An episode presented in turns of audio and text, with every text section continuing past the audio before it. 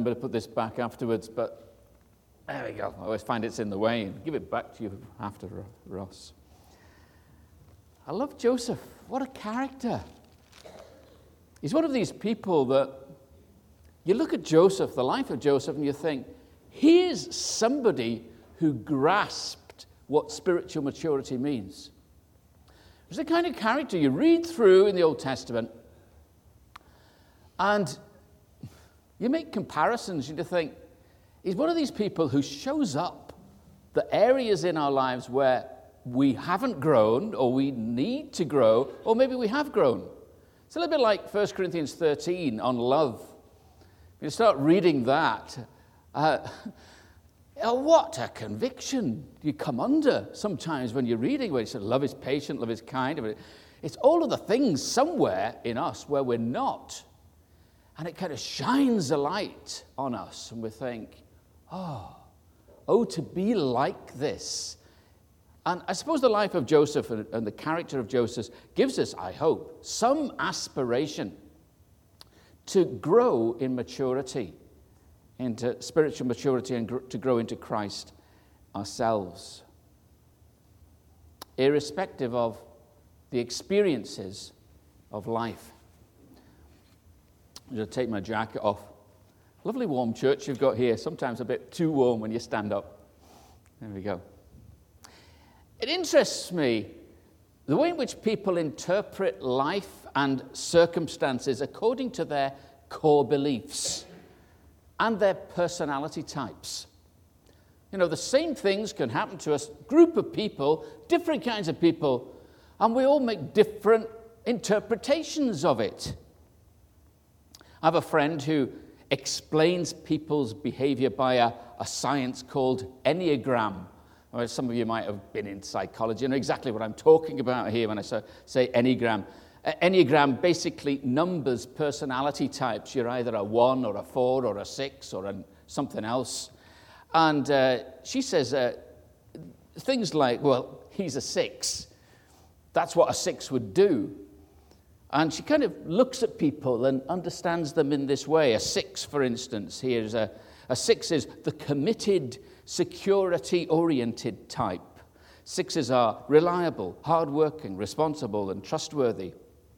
Excellent troubleshooters.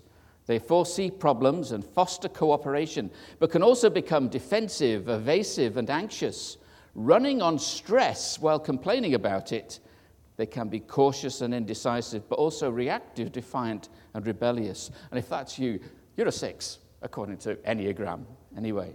She has me down as a four, but I'll not go into the details of that.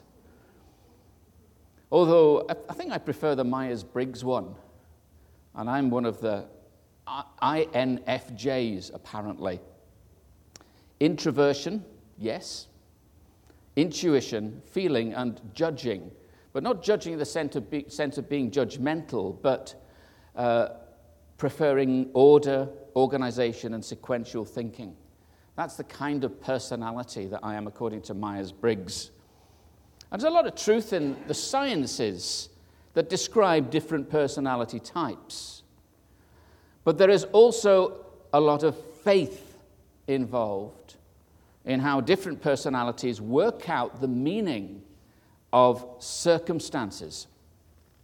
And I don't know what type of personality Joseph would have come up as, but what is clear is that faith played an enormous part in the way in which he evaluated the circumstances of life.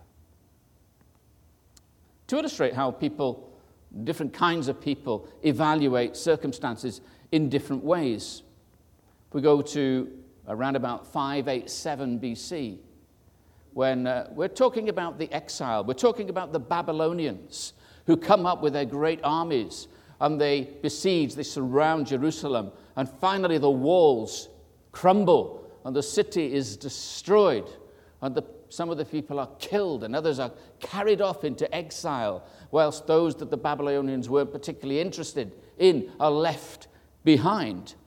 And all of a sudden, there's this huge paradigm shift in the minds of the Jews as they're seeking to grasp and understand what has happened to them. And they try to understand it. They try to explain it, but they don't initially have an explanation for it because their understanding to this point in time is that the God of all gods, the only God, Yahweh, has made a covenant with us. And there's always going to be somebody on the throne in the line of David. Therefore, the walls of Jerusalem are impregnable. It doesn't matter who comes against us, we shall never fall. And then it does happen to them. And they're in a faith crisis, and they try to make sense of it. For the Babylonians, it's not a faith crisis at all. It's a simple answer we are bigger and stronger than you. And they interpret it in a secular way, in a sense. But the Jews were a people of faith, and they had to somehow grasp the meaning of it within the context of their understanding as being the people of God. Their conclusion is that they had been unfaithful, they had broken the covenant. And it gave rise to the movements like the Pharisees and the Sadducees, the Pharisees being so meticulous about uh, obeying the law, right to, to, to great extremes in order to somehow uh, renew their commitment to Yahweh, who had brought about this punishment and brought about this outcome since they had been unfaithful to the covenants. And we can come up with both rational and irrational explanations when things go wrong or when people come up and do us harm. And we can be in truth or in error. The faithful Christian who interprets being in, afflicted suddenly and unexpectedly expectedly in one way or, an, or another as in, interpreting that as an, a, punishment from God and, or a, a test of faith is being irrational. They're coming to the wrong conclusions. A faithful Christian who expects bad things to happen, even to good people in our fallen world, has had some experience of life, has some understanding of Scripture that enables them to discern God's presence with them, even in the difficult circumstances that they're going through. C.S. Lewis wrote, I expected God to wallpaper the room of my life and hang pictures. Instead, God started to knock down the walls and build other rooms, explaining that He was making a palace in which to dwell. How about Joseph? We're coming to the Bible reading, by the way. I always like to put my Bible reading in the context of where I'm going with the sermon. How about Joseph? By faith, he saw that the hand of God was with him all the way through, even in the most difficult and most painful experiences of life. His appraisal of his bad experiences at the hands of his brothers is found in the reading this evening, particularly in Genesis chapter 50 and verse 20. You intended to harm me, but God intended it for good to accomplish what is now being done, the saving of many lives. You intended to harm me, but God intended it for good to accomplish what is now being done the saving of many lives. We're going to be, begin the reading in Genesis 49, just from verse 1. And Jacob called for his sons and said, Gather round so that I can tell you what will happen to you in days to come.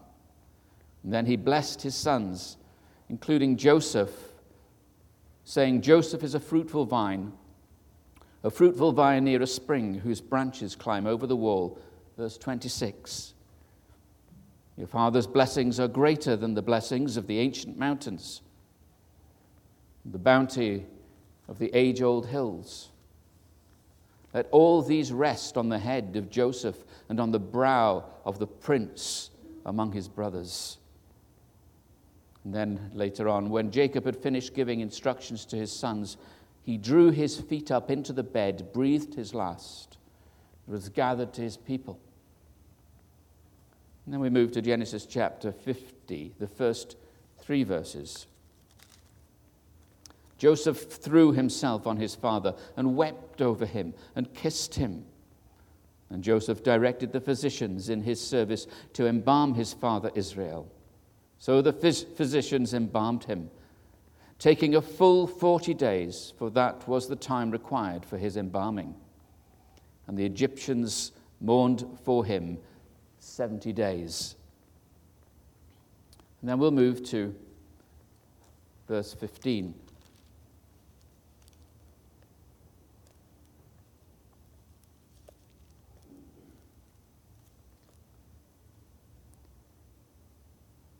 When Joseph's brothers saw that their father was dead, they said, What if Joseph holds a grudge against us and pays us back for all the wrongs we did to him? So they sent word to Joseph, saying, Your father left these instructions before he died. This is what you are to say to Joseph. I ask for you to forgive your brothers the sins and the wrongs they committed in treating you so badly. Now please forgive the sins of your servants, of the servants of the God of your father when their message came to him, Joseph wept. His brothers then came and threw themselves down before him. We are your slaves, they said. But Joseph said to them, Don't be afraid. Am I in the place of God? You intended to harm me, but God intended it for good to accomplish what is now being done, the saving of many lives. We'll leave the reading just there. Somebody's in charge of the slides here, so I'm just, uh, well, the slide, there's only one, coming into bullet points here, but we've got the first of them here. Joseph could identify the patterns of God because he understood the ways of God. He'd identify the patterns of God. In the series so far, we've looked at how Joseph handled, amongst other things, some difficult situations betrayal, temptation, disappointment, and all sorts of strong emotions that he must have felt. Were it not that his brothers had sold him to the Egyptians, who had never gone through all of this, it had that trigger point early in his life. Now his brothers are afraid. He may be holding a grudge against them, just waiting for their father to die, and then he's going to turn against them. They don't really know their brother after all of these years. So, this is a situation where Joseph's brothers are seeking to understand who he is, what he's going to do, and they're unnerved by the situation. Their father has gone. And they judge Joseph by their own standards. They fabricate a story. They go to Joseph and they tell this story to Joseph about how his father had said, Please be nice to your brothers. And Joseph weeps over this. I don't know why he wept at that. But I, understood, I understand this as a fabrication. For if, if Jacob had said that to his brothers, he would have said that to Joseph as well. But his response is this You intended to harm me, but God intended it for good to accomplish what is now being done the saving of many lives. And here we see the outcome of not only Joseph's understanding of the nature of God, but also prayerful reflection that he has engaged, engaged with along the way as he has looked at the circumstances and continued to look to God.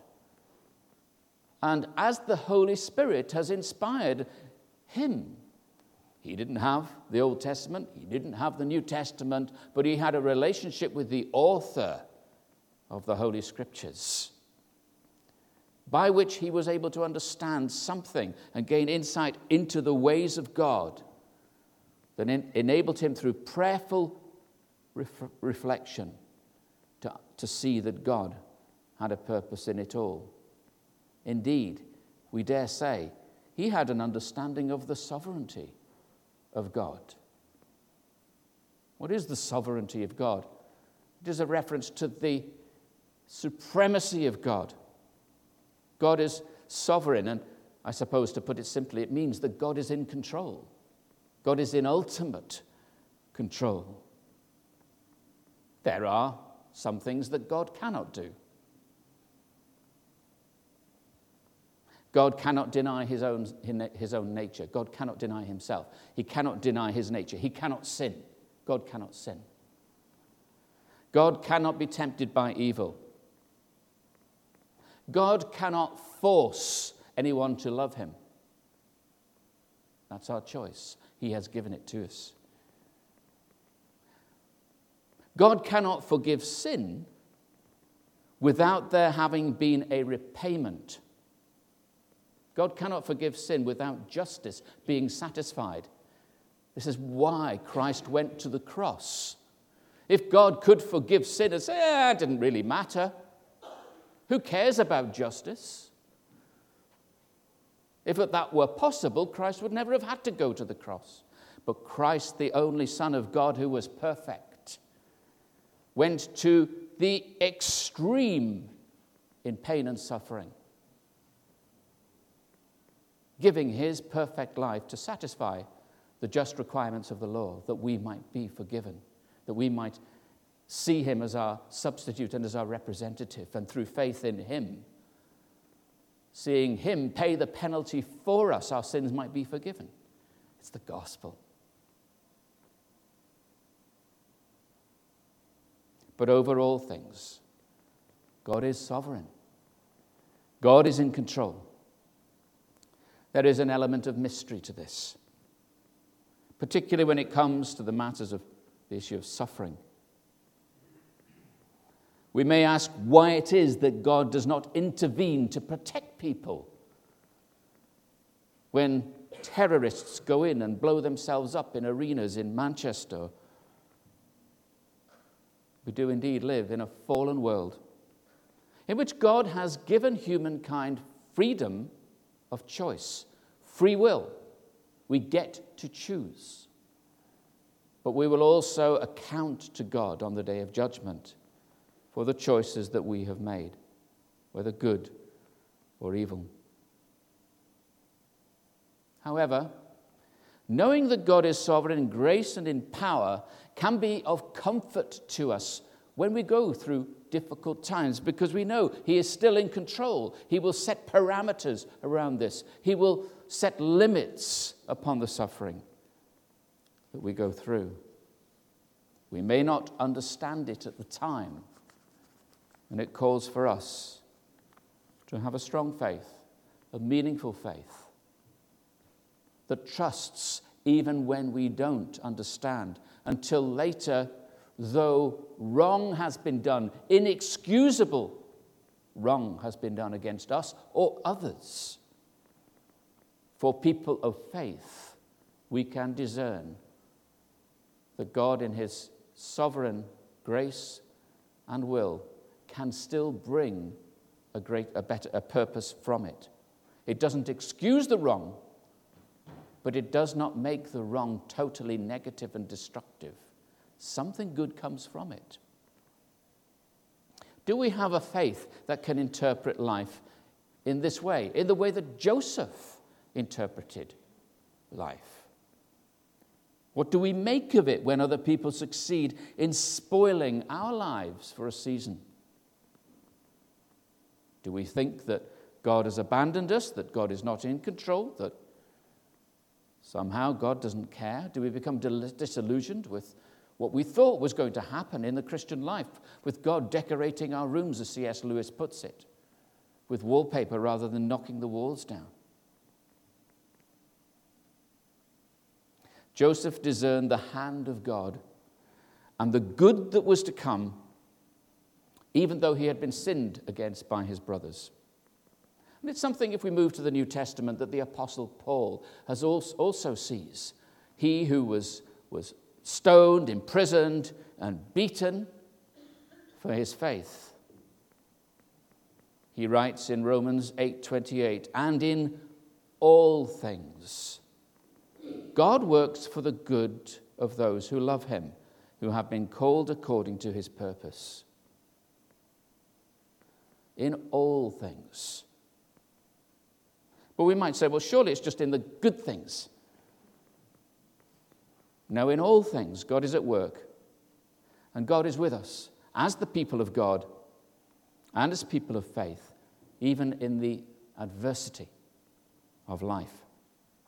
God can bring about blessing even through the most difficult experiences that we go through. We rarely see it at the time. And I think it's not a time for cliches. Sometimes we just need to listen and be there and be supportive of one another when we're going through hard times. Our house has been burgled, someone's been mugged, whatever it might be. But it's retrospectively, when we trust God through those times, we will be able to discern something good coming out from it.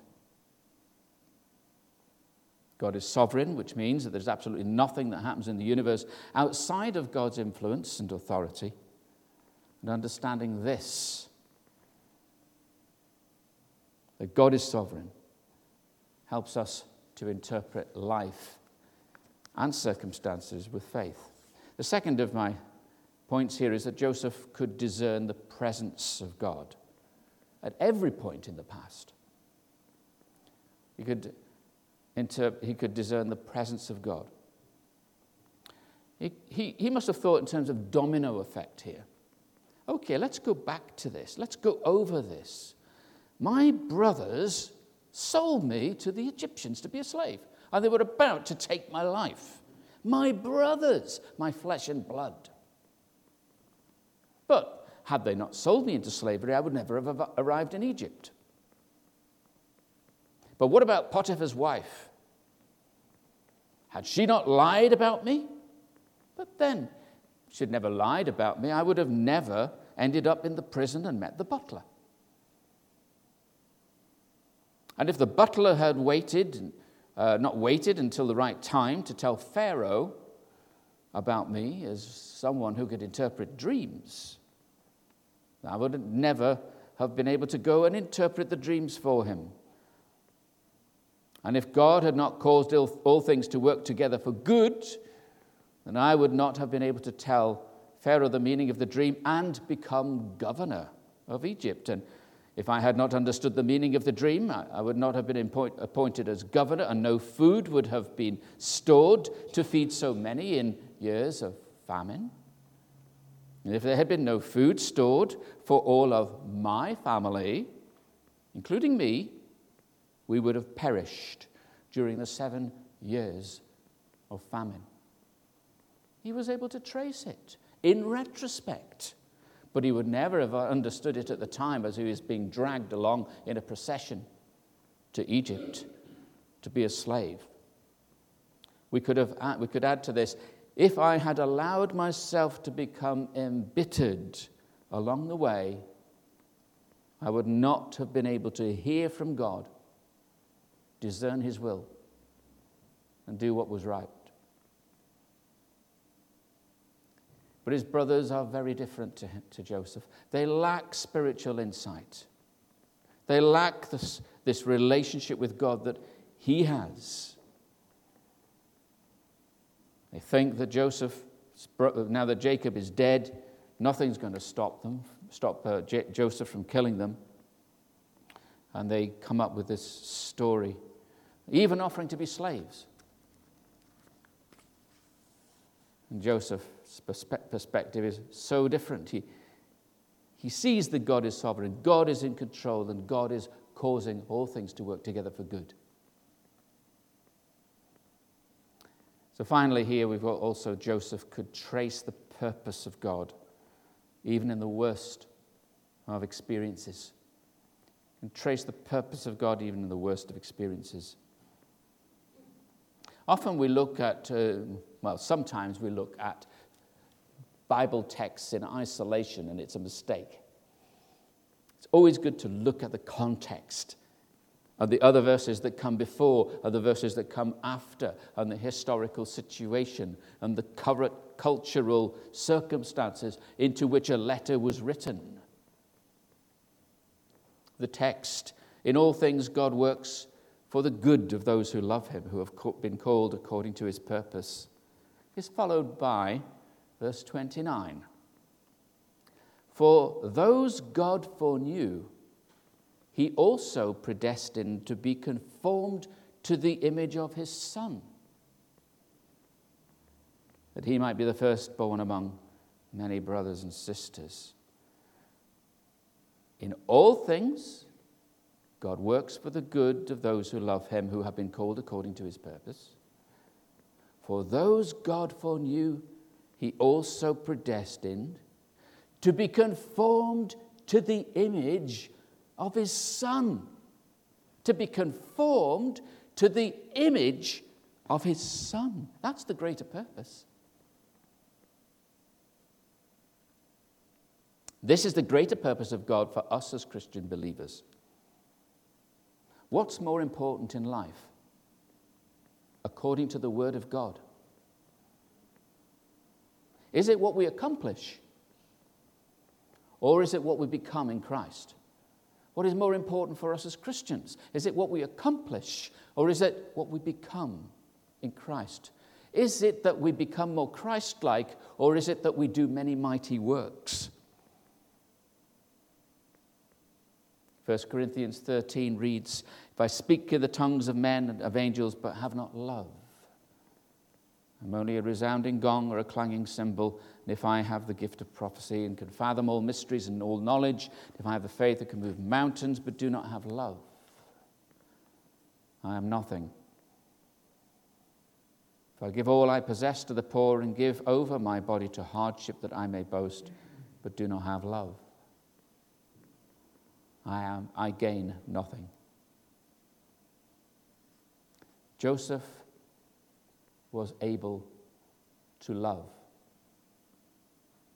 Not only his father Jacob, but also his brothers.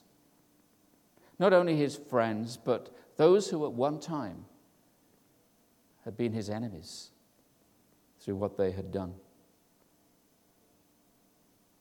In closing, it is surely appropriate to mention another who experienced suffering at the hands of his fellow Jews, which led to an amazing outcome. The Lord Jesus himself is almost like Joseph is foreshadowing Christ here. In Isaiah 53, verse 10, we read, Yet it was the Lord's will to crush him and cause him to suffer Though the Lord makes his life an offering for sin, he will see the offspring, see his offspring, and prolong his days, and the will of the Lord will prosper in his hand. To handle life like Joseph is, in a sense, to handle life like Jesus. Joseph foreshadowing something that we see supremely in Christ a Savior who suffers and dies at the hands of fellow Jews in order to open up the way of salvation for all of humankind.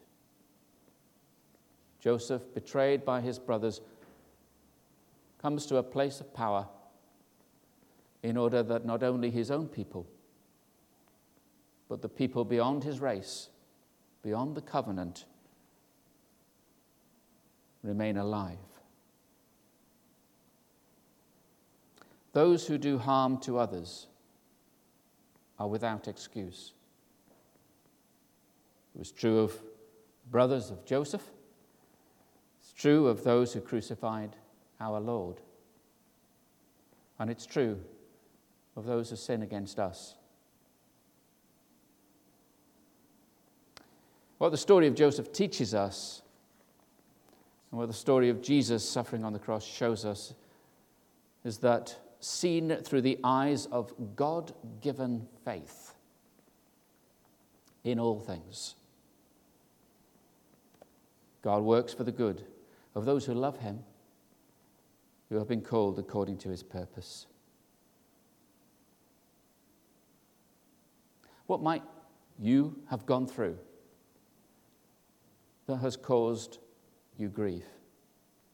What might you have gone through at the hands of others that has caused you personal pain and made it very, very difficult for you to accept or forgive or to even to understand? Or what might you, be going through now that is causing you such anxiety? We can all learn from the life and faith of Joseph, and if we're not going through anything particularly difficult at the moment, take a mental note. Go back to the story, go back to the text in Genesis chapter 50, where we see the way in which Joseph concluded God had been at work for good. whatever we go through in life, if our chief goal is to be like Jesus, and I hope it is as Christians, we will be best placed to discern in the circumstances of life, even in adverse circumstances, the patterns of God, the presence of God, and the purpose of God through us, for us, and through us in all of life's circumstances.